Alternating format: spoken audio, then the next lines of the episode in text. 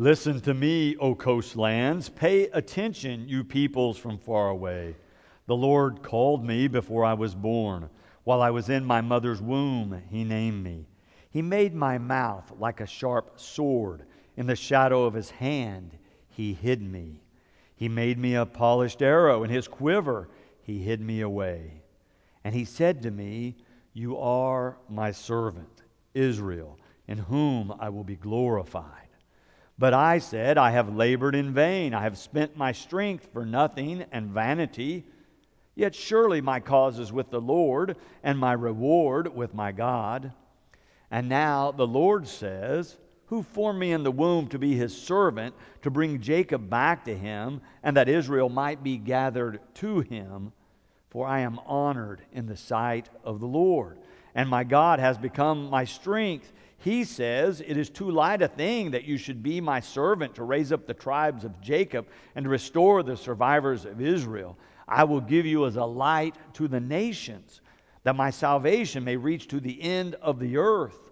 Thus says the Lord, the Redeemer of Israel and his Holy One, to one deeply despised, abhorred by the nations, the slave of rulers Kings shall see and stand up, princes, and they shall prostrate themselves because of the Lord who is faithful, the Holy One of Israel who has chosen you. This is the word of God for the people of God.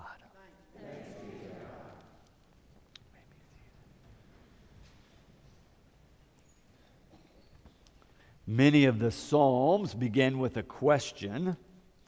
Sometimes the question is, How long, O Lord? How long, O Lord? People who are in desperate circumstances yearning for God to respond, just as the psalm we sang earlier began in despair. It is a common experience for people of faith to have aspirations, high hopes, great dreams that do not come to pass as we hope or imagine. Sometimes when we find ourselves in that kind of circumstance, we question God's goodwill toward us. Is God really at work for good in my life or in the world? Sometimes we begin to wonder can God really make any difference? Can God impact what I'm experiencing? At other times, we find ourselves blaming God for bad things that happen to us or for the circumstances in which we find ourselves. In this passage this morning, again, the one who is writing and speaking to God is identified as the servant, the servant of God. He begins the passage this morning by suggesting, really demanding that we listen that we listen for God. And he begins to talk about how wonderful God is. But did you notice by the time he gets just a few verses in, even though God has called him as his servant, he sounds a little frustrated. Listen again. Look with me if you have your Bible to verse 3 and 4.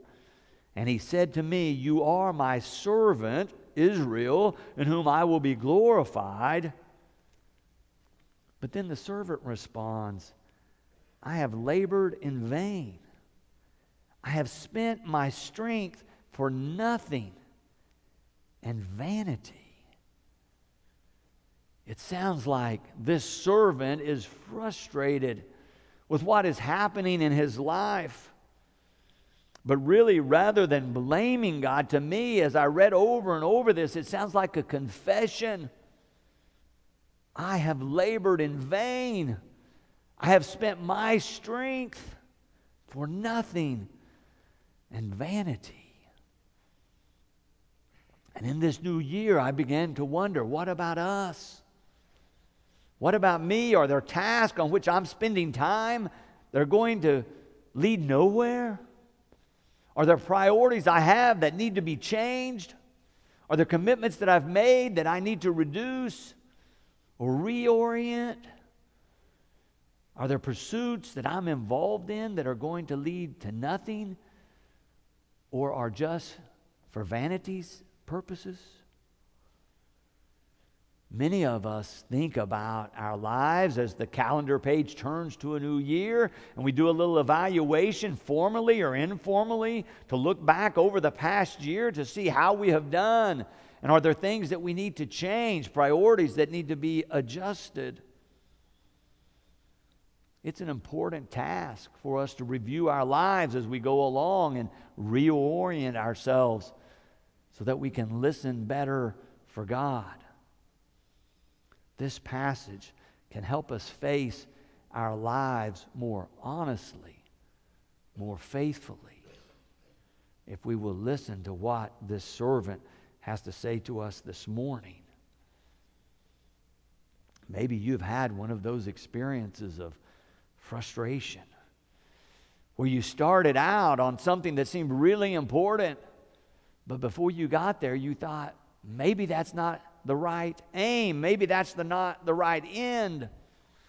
Or maybe you began and it was the right end, but the strategy you chose or the means you were using to pursue it were not the right ones. And so you never got to where you were hoping to go. You never arrived at the place you imagined you would be.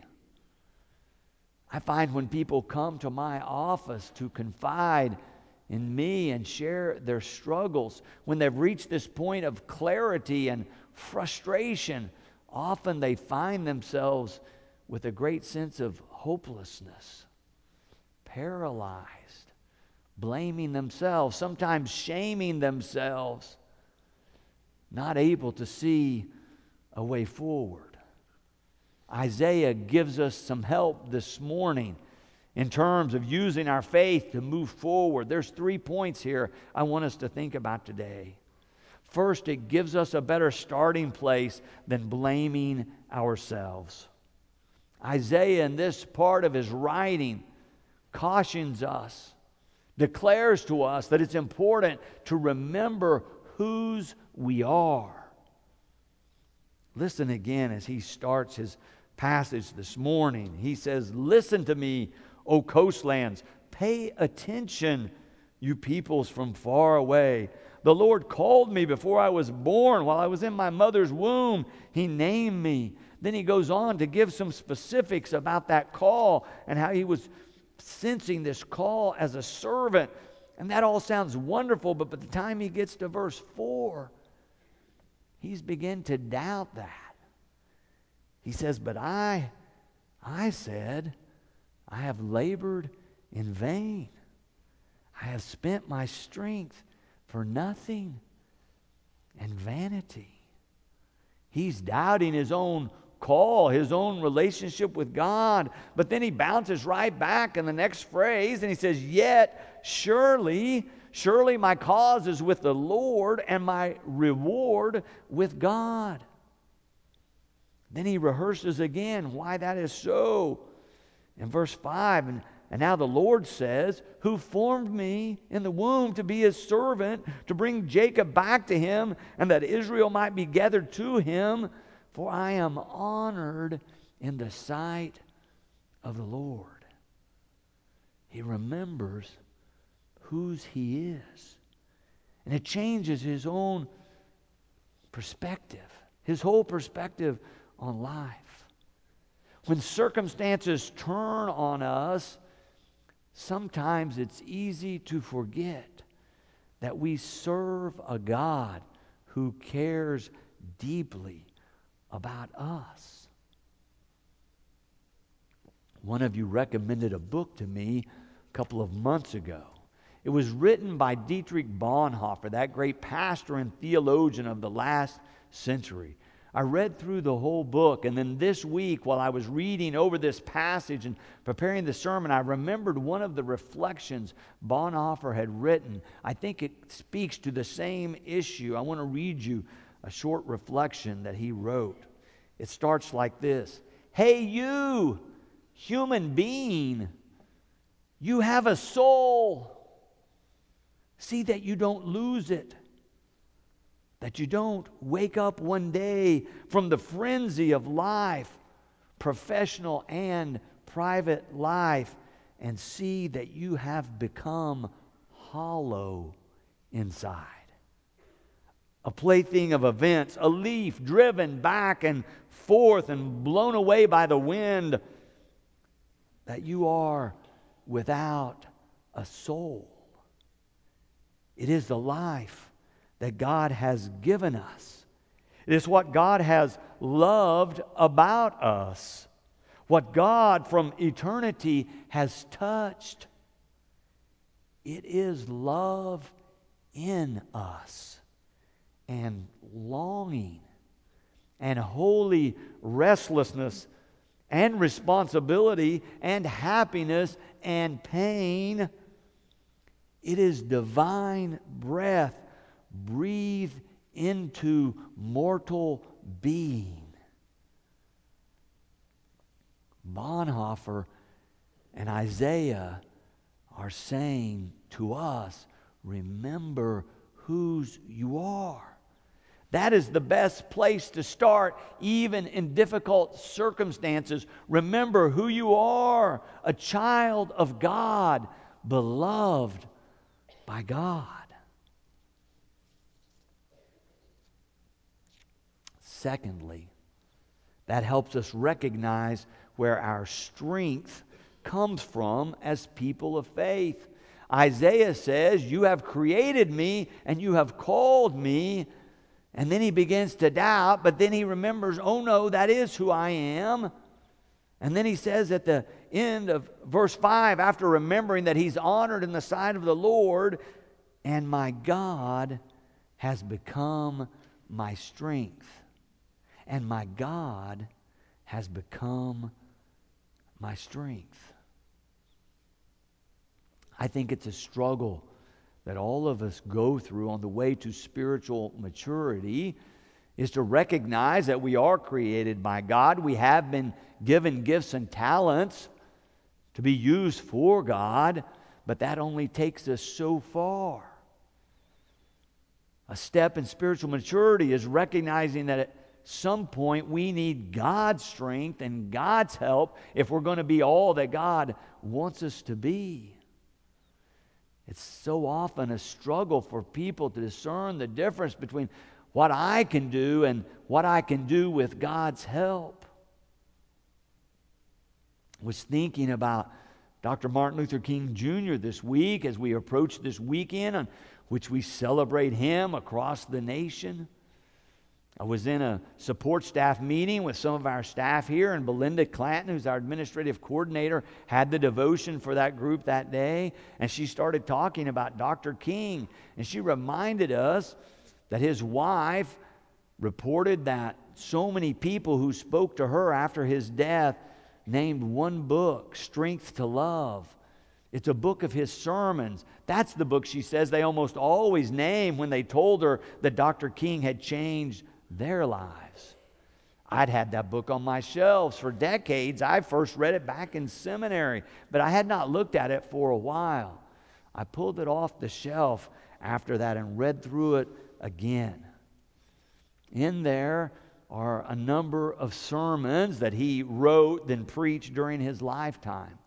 One is called God is Able.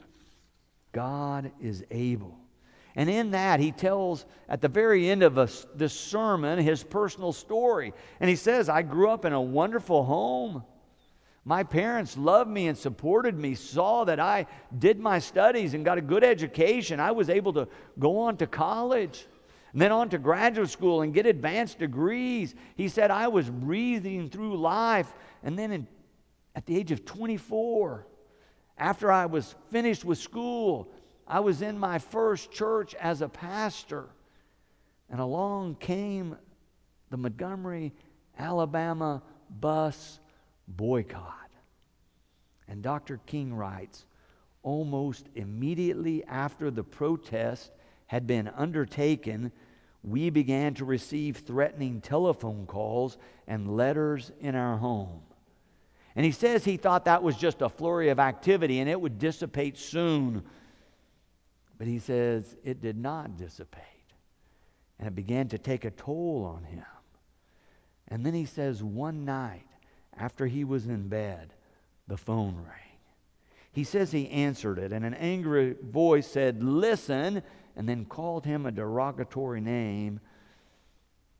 We've taken all we want from you. Before next week, you'll be sorry you ever came to Montgomery. Dr. King says that he hung up the phone, but he could not sleep. He says his wife was asleep and he knew he was restless, so he got out of bed and began to pace around his house. He says he finally ended up in the kitchen, put on a pot of coffee. Finally, he said he found himself sitting at the kitchen table trying to figure out what to do, feeling like he'd gotten himself in such a mess. He said he was trying to figure out how not to be the leader of this boycott, but he couldn't figure out how to do that without feeling like he was a coward. He says, finally, seated at the table, face in his hands, he began to pray.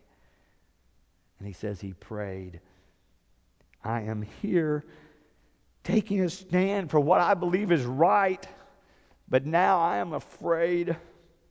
The people are looking to me for leadership. And if I stand before them without strength and courage, they too will falter. I am at the end of my powers. I have nothing left. I've come to the point where I can't face it alone. And then Dr. King writes At that moment, I experienced the presence of the divine as I had never experienced before. It seemed as though I could hear the quiet assurance of an inner voice saying, Stand up for righteousness, stand up for truth. God will be at your side forever. Dr. King says, almost at once, my fears began to pass from me. My uncertainty disappeared. I was ready to face anything. The outer situation remained the same, but God had given me an inner calm. Then he reports that three nights later, his house was bombed. He was away on a speaking engagement. And he writes, strangely enough, I accepted the word of the bombing calmly. My experience with God had given me a new strength and trust. I knew now that God is able to give us the interior resources to face the storms and problems of life.